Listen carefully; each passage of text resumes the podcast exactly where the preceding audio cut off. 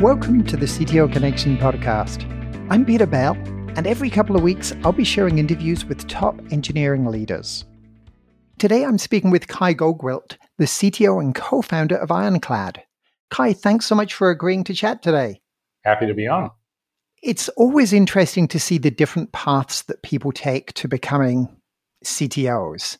Now, in your case, I see that it was quite a, an abbreviated path, right? Your your last gig was a software engineer at Palantir for three months, uh, and then before that, a research assistant at MIT. How did you end up going from software engineer at Palantir to co-founder and CTO at Ironclad?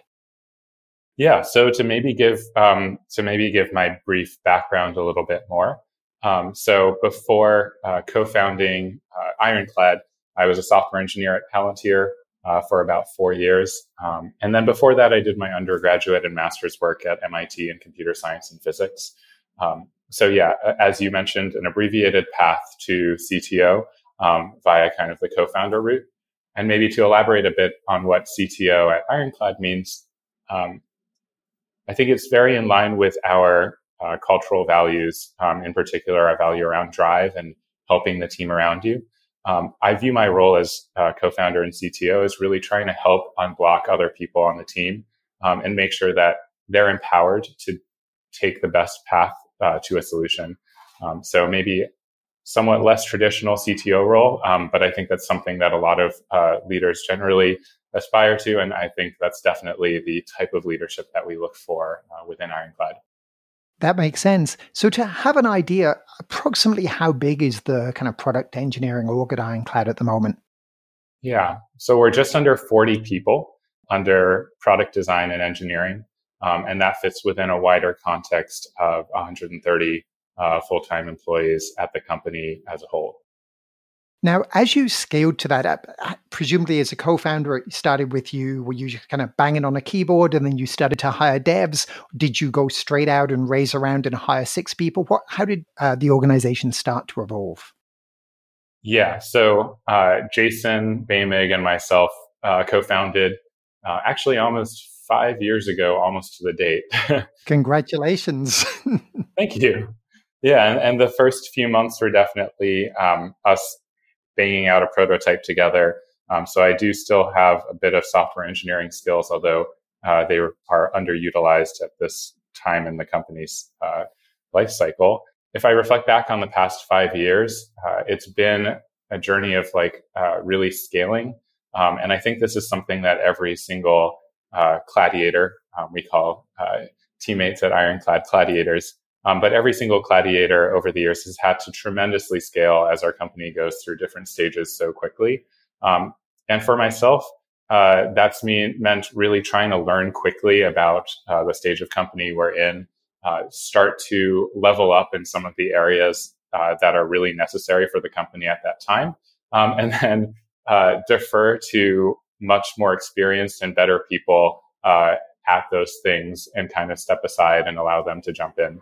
Um, so as a key example there, um, Jason Lee, our VP of engineering, uh, amazing engineering leader uh, coming from uh, a couple of uh, companies and then um, also from uh, Salesforce IQ. He joined us actually extremely early. And I think this is a common theme in Ironclad of really awesome leaders um, coming in, partnering with us a little bit earlier, wanting to build that right foundation, really seeing that long term foundation from the start.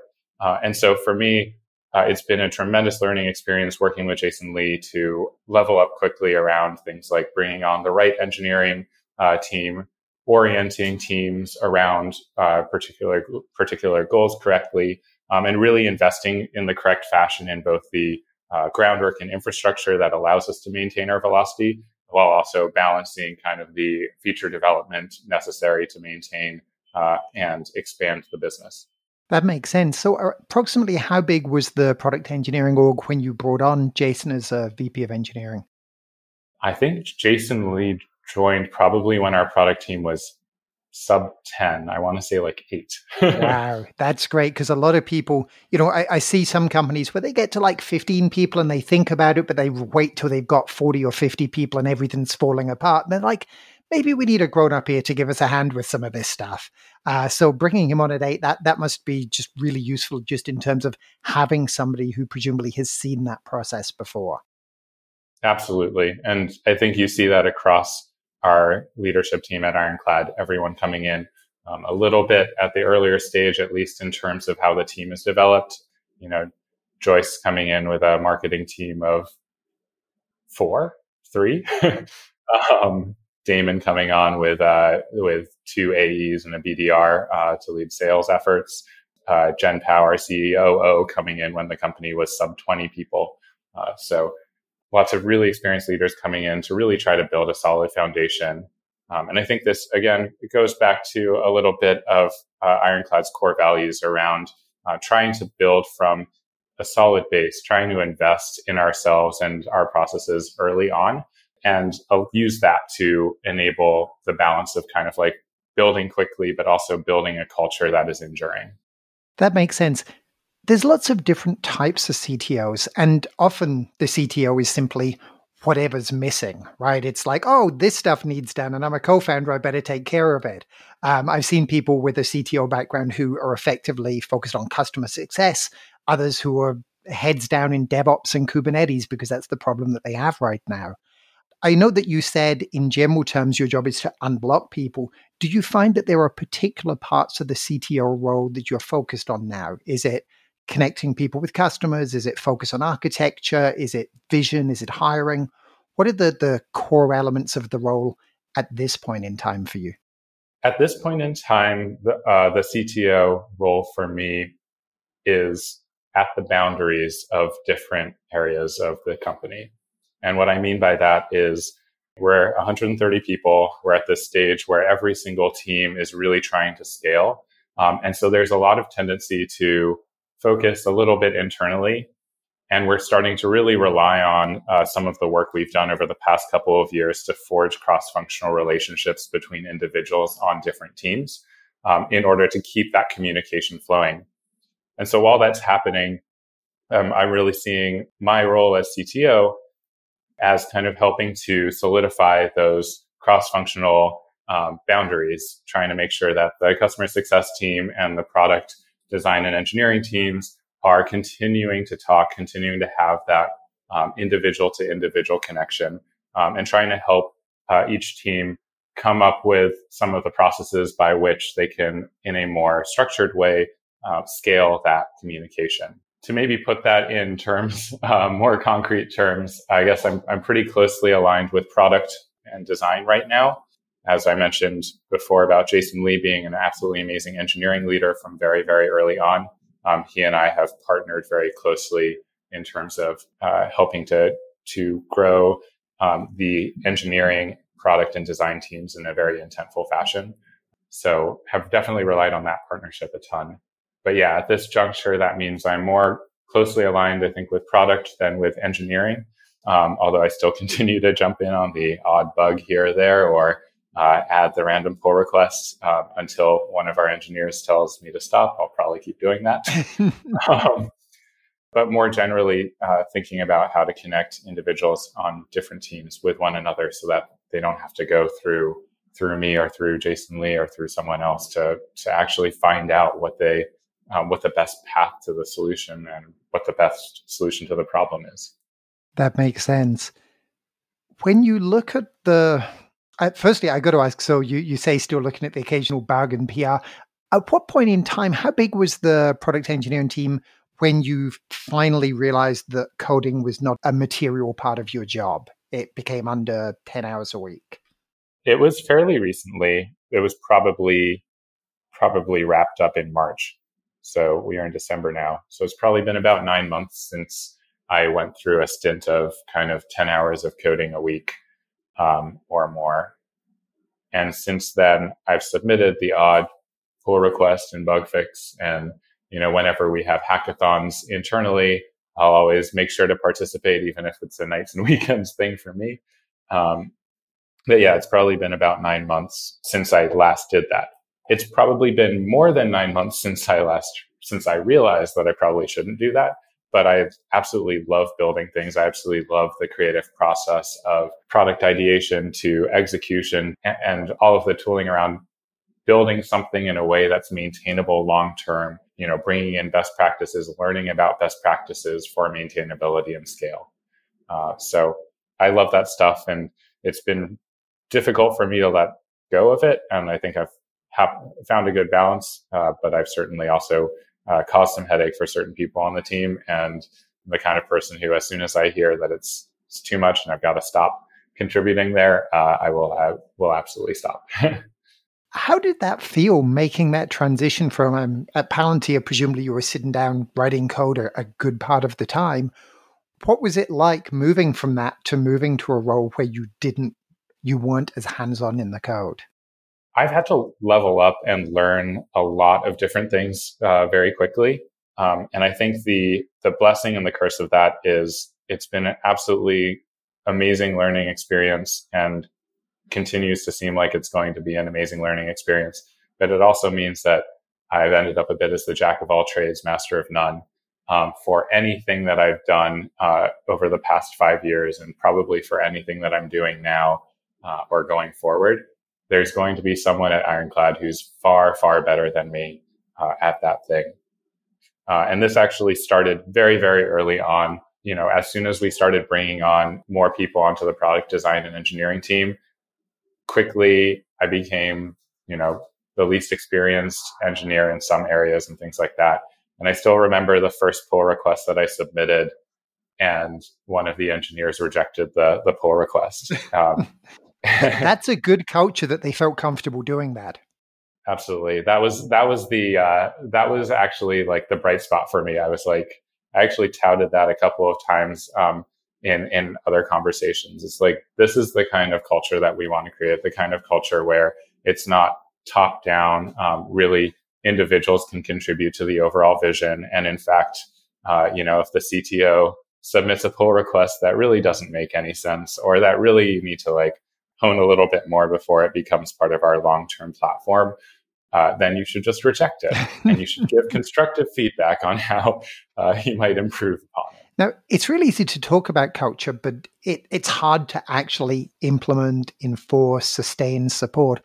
What are some of the things that you do to sustain that culture, to create and sustain that culture? Part of it for me, and this is maybe less the CTO, my CTO role, and more my co founder role, has been to interview every single individual joining the company until it doesn't scale and probably past where it should have scaled. And then in addition to that, to really try to get to know um, every individual who joins the company through at least like a one-on-one and hopefully get to know them more on a personal level as well.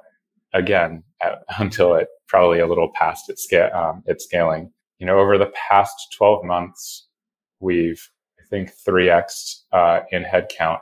And when you do that, I think that it's easy to celebrate that victory of, wow, we're now three times bigger than we were 12 months ago. But it's also, you're running a real risk with your culture, um, with your team. Onboarding new members of the team so quickly really can take a toll on other efforts that people are trying to focus on. And that's been a primary focus for us. You know, we run on an annual company plan here at Ironclad. And one of the focuses, explicit focuses this year was to scale the culture. And I think my contribution to that has been to uh, make sure to get to know every single individual on the team, make sure to interview every individual on the team, and with an eye to scaling that, you know, in 2020. um, and I think the rest of the team has also focused around trying to make sure that this growth uh, doesn't come at the cost of our culture and really, you know, the, the reason why we're all here working together, you know, what makes Ironclad a special place to be. Now, just to ask, you talked about an, an annual planning cycle. How do you balance that with the flexibility to kind of run experiments and like how, what might an annual goal look like from an engineering perspective that isn't completely out of date six weeks into the year? Yeah, that's a great question it's really tough. um, and I think maybe, uh, yeah, charting out a product and engineering roadmap 12 months into the future is uh, nigh impossible in this uh, in this age. Um, and yeah, you do need flexibility. However, there is also a lot of value in honing what the vision is, what the shared vision is going to be 12 months in advance.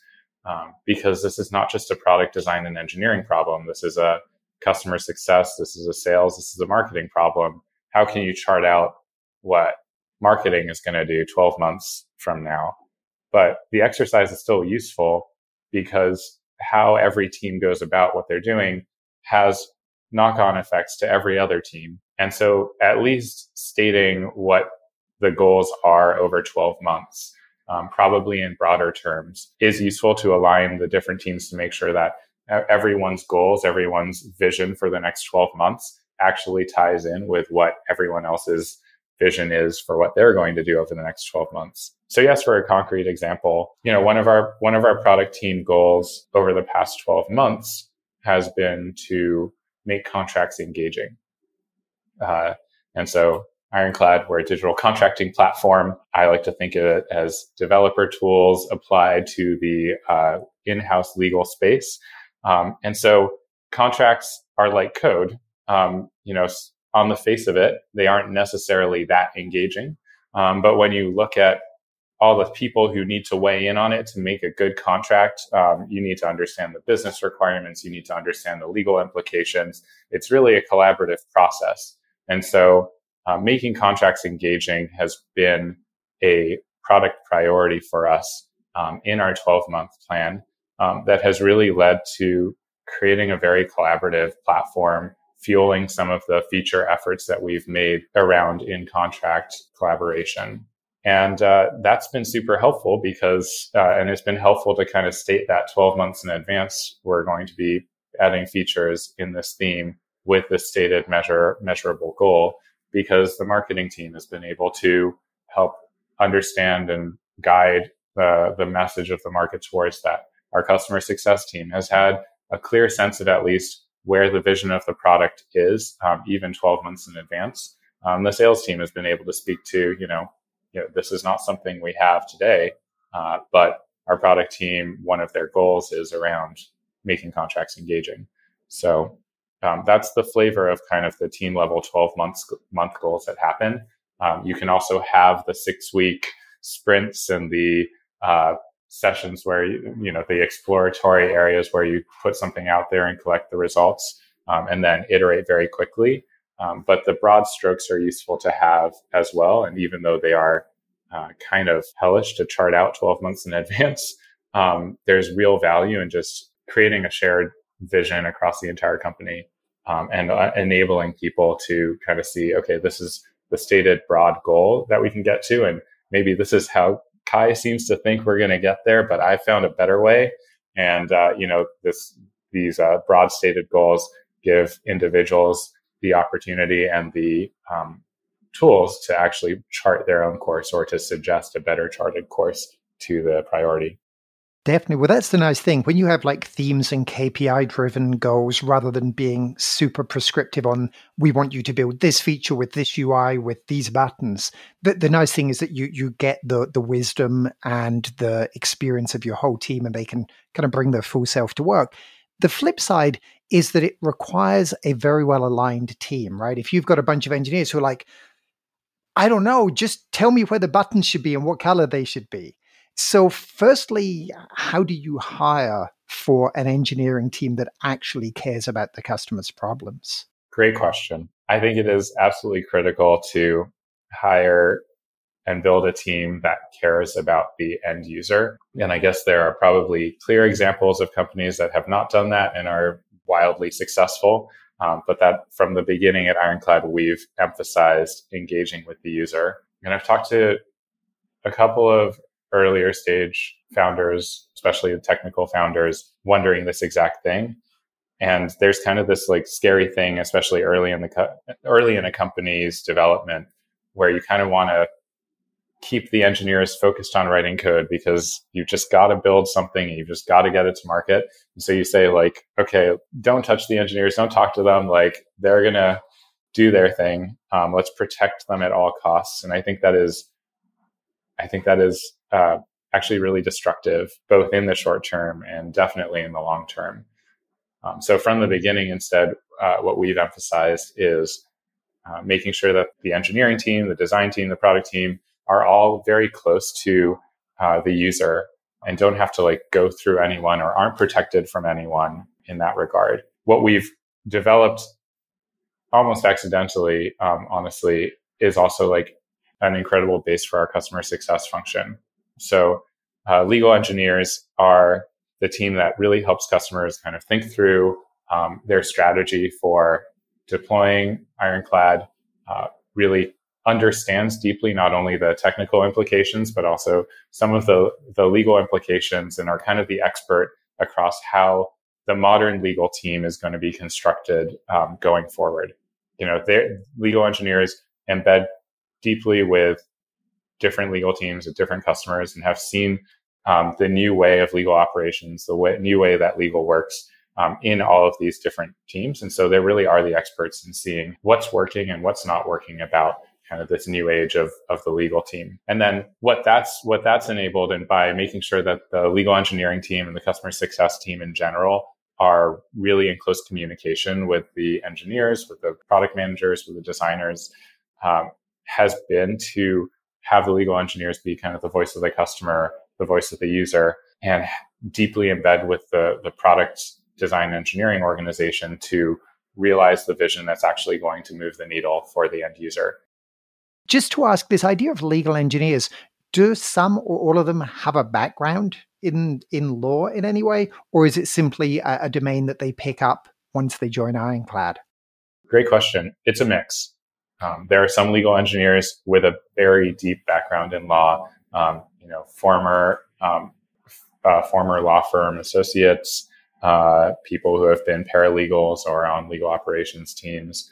Um, there are also people with consulting backgrounds. Um, actually, there's one person with both a consulting background and a legal background. I think the the thing that really unites uh, the the legal engineering team is a passion for bringing technology to the law and to really like bring that expertise and that advice on the process, and advice on how legal operations teams are operating in this um, new age, and a passion for kind of like lifting up the the legal community and bringing it back from a kind of like cost center to uh, a business partner.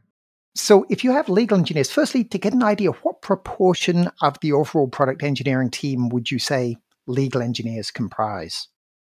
So, our legal engineering team uh, falls within our customer success team.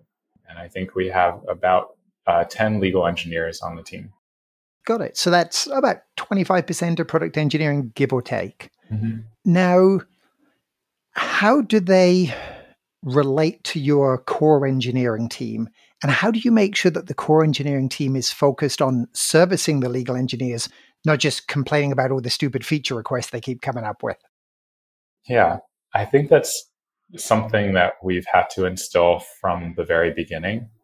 Um, and part of this is really emphasizing some of our cultural values from early on. Uh, one of our uh, values is empathy. Um, and we use this to really talk about cross functional empathy. I like to say Ironclad has been, if a lot of teams struggle with kind of the tragedy of the commons problem, I would say Ironclad maybe struggles with the opposite, which is if someone asks for help in an open forum, uh, you'll get too many people jumping in trying to help. um, and uh, we've talked about this. It's actually like a part of our culture that um, and part of our values that we actually feel is like the the trade off that we want to make. Uh, we would much rather lose um, some overall efficiency in the organization because people are too willing to help uh, than discourage people from helping and uh, run into a tragedy of the common situation. And so every single teammate at Ironclad, customer success, engineering included, has a strong amount of empathy for uh, other individuals on the team. Um, if you just, we did a hackathon pretty recently, and I would say probably about 50% of the projects that people worked on, their presentations led with like, so and so on our team is struggling with this. So I built this thing to help them. and so that we've had that kind of instilled from the get go, that empathy, that understanding that it takes a village. and uh, you may be thinking all the time about your engineering problem, and you may feel like you're burning the midnight oil to, to make sure that the engineering um, for this product gets out just that much faster. But recognizing that the, the marketing team is also burning the midnight oil to like make it happen and the legal engineering team is making sure that they get something out even faster than the customer is asking for that that empathy is absolutely critical now it can be hard when you have teams that are siloed organizationally it can sometimes get in the way of that collaboration and empathy are there some things that you do specifically to keep the legal engineers connected with the rest of the engineering organization? Do you rotate people through? Is there lunch and learns? Are there offsites? How, how do you keep those social bonds strong? So there, as we've scaled, we started out. It's we started out just being able to rely on the social connections between individuals to make sure that everyone was tied in. Um, and as we looked over the past 12 months, as we looked at scaling the team up 3x, we also started to try to lean into some of the areas that we thought would scale that connection. Some of those have worked, some of those haven't. Um, some of the ones that have worked are a product reps program um, or a point of contact program on the product design and eng team.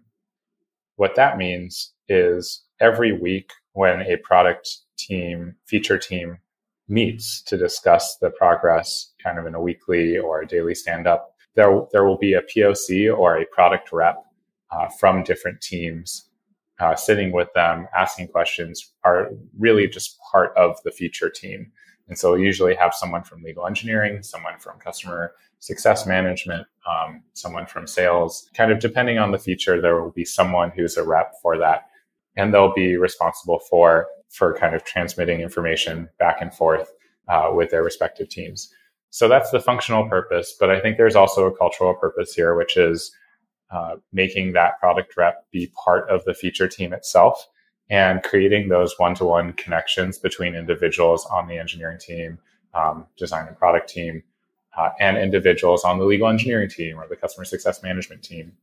And then, you know, if we celebrate a victory of launching like an integration or something like that, if we if the team goes out to dinner, um, you can be sure that the product reps are going to be invited to that that dinner as well.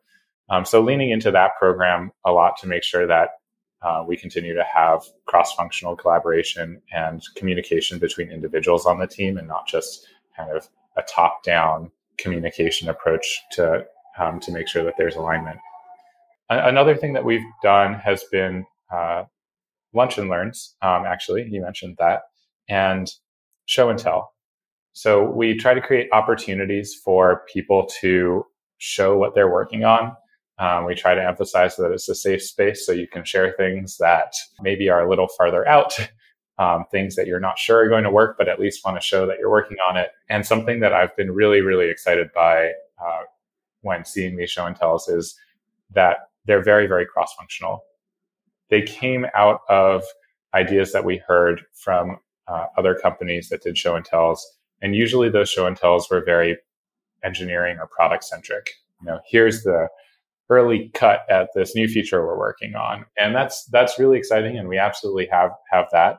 Uh, but we also get cross-functional things. Here's like our content strategy. Here's a new sales deck that we're thinking of piloting. Here's like the finances of like and how we're categorizing our spend. It's really encouraging to see people willing and excited to share what they're working on across every single team.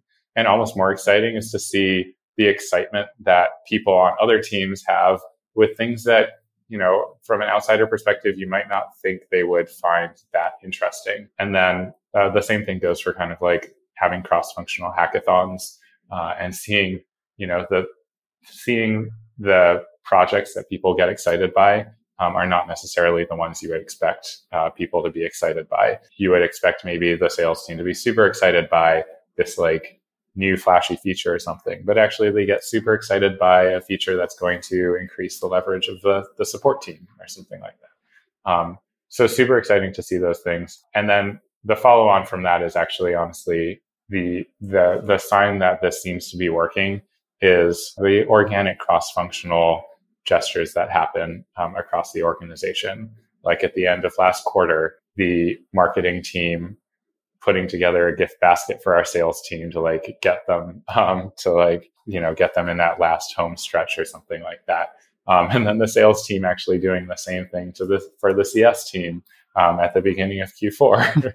and so seeing those kinds of gestures and that kind of thought and intent uh, uh, around cross-functional empathy and understanding that it takes a village and it's not just you know sales or marketing or engineering um, that is doing the heavy lifting is is really gratifying and something that um, I've been really really gratified to to see and proud of.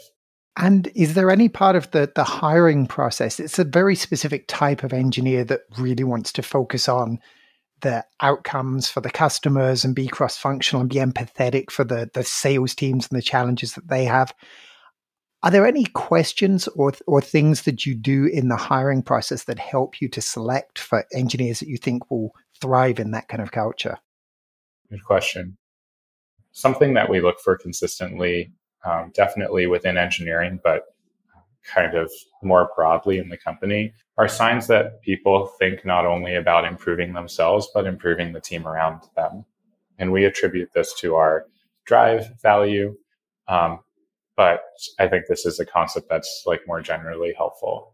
On the engineering side, um, I love to hear stories about um, from engineers about working on something that benefited the entire team.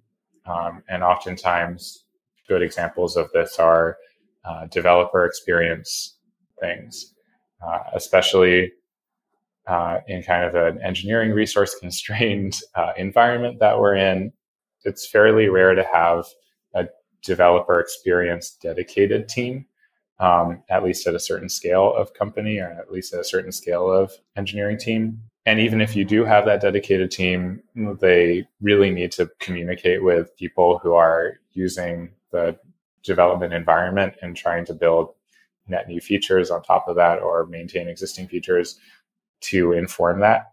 And so I love to hear about people contributing in some way to that, whether it's actually making the developer experience better or whether it's helping the DevX team on something uh, or investing heavily in like the testing uh, structure, things like that. So that's one part of it is trying to select for people who are going to improve the team around them.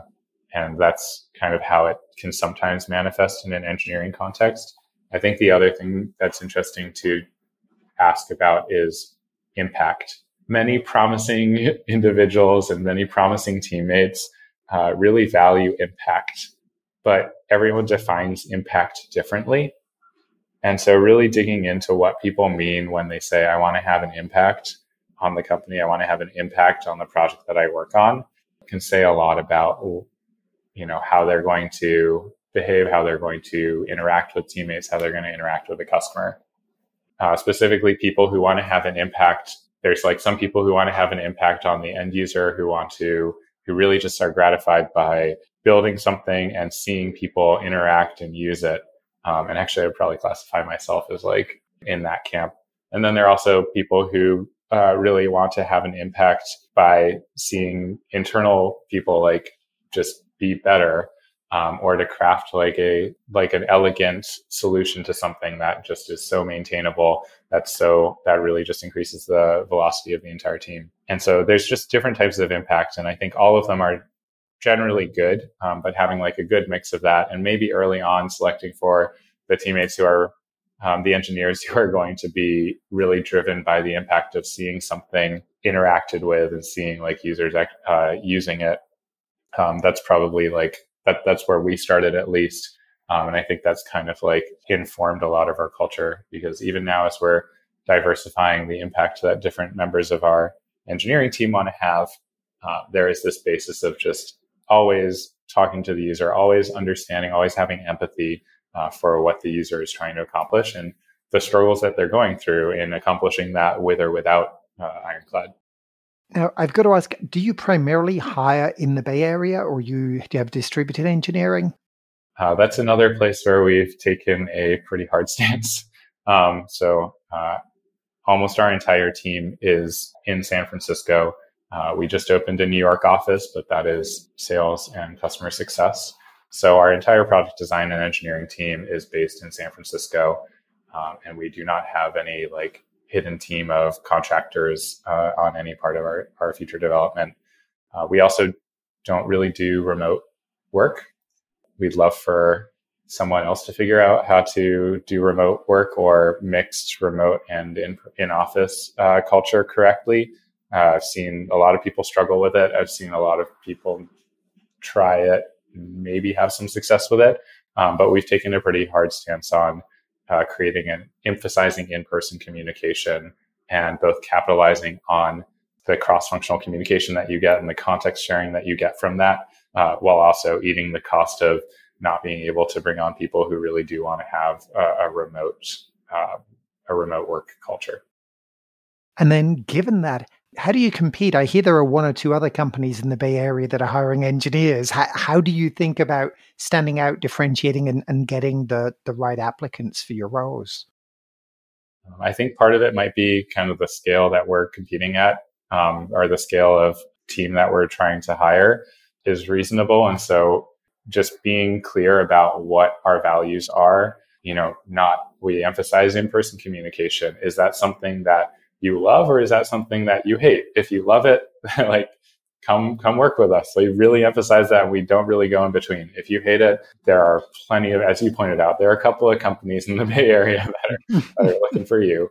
And then I think really it it is about kind of taking hard stances on on a couple of those on a couple of those things and really leaning in and emphasizing the parts of our team environment, um, the parts of our business that are interesting. Um, so a couple of those things will be in-person communication. We have an in-person team. If you like being in an office and knowing your teammates and getting to know them on a like in-person basis, Ironclad uh, hits that super well. If you want to have a lot of input and impact and you want to be able to really be forced to understand how all the other teams are using the, the product and not necessarily have like the clearest spec um, but really be asked to go beyond that and think about how you can actually impact the the end result to be greater than what anyone conceived of, then Ironclad is is also great. But you'll have to understand other stuff. You can't just understand the engineering side.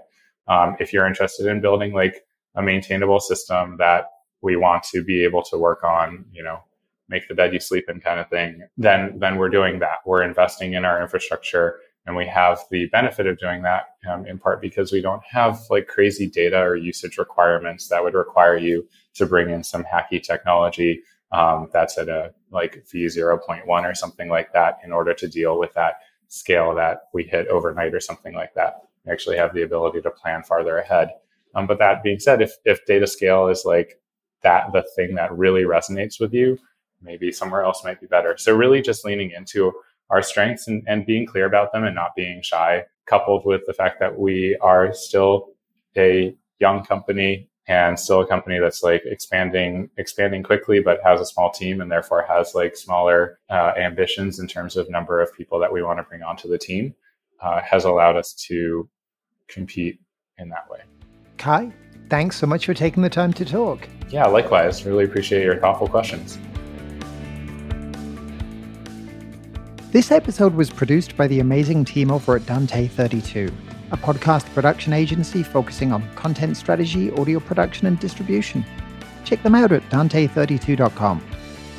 And if you'd like to receive new episodes as they're published, please subscribe in Apple Podcasts, Google Podcasts, Spotify, or wherever you get your podcasts. And if you enjoyed this episode, please consider leaving a review in Apple Podcasts. It really helps others to find the show. Thank you.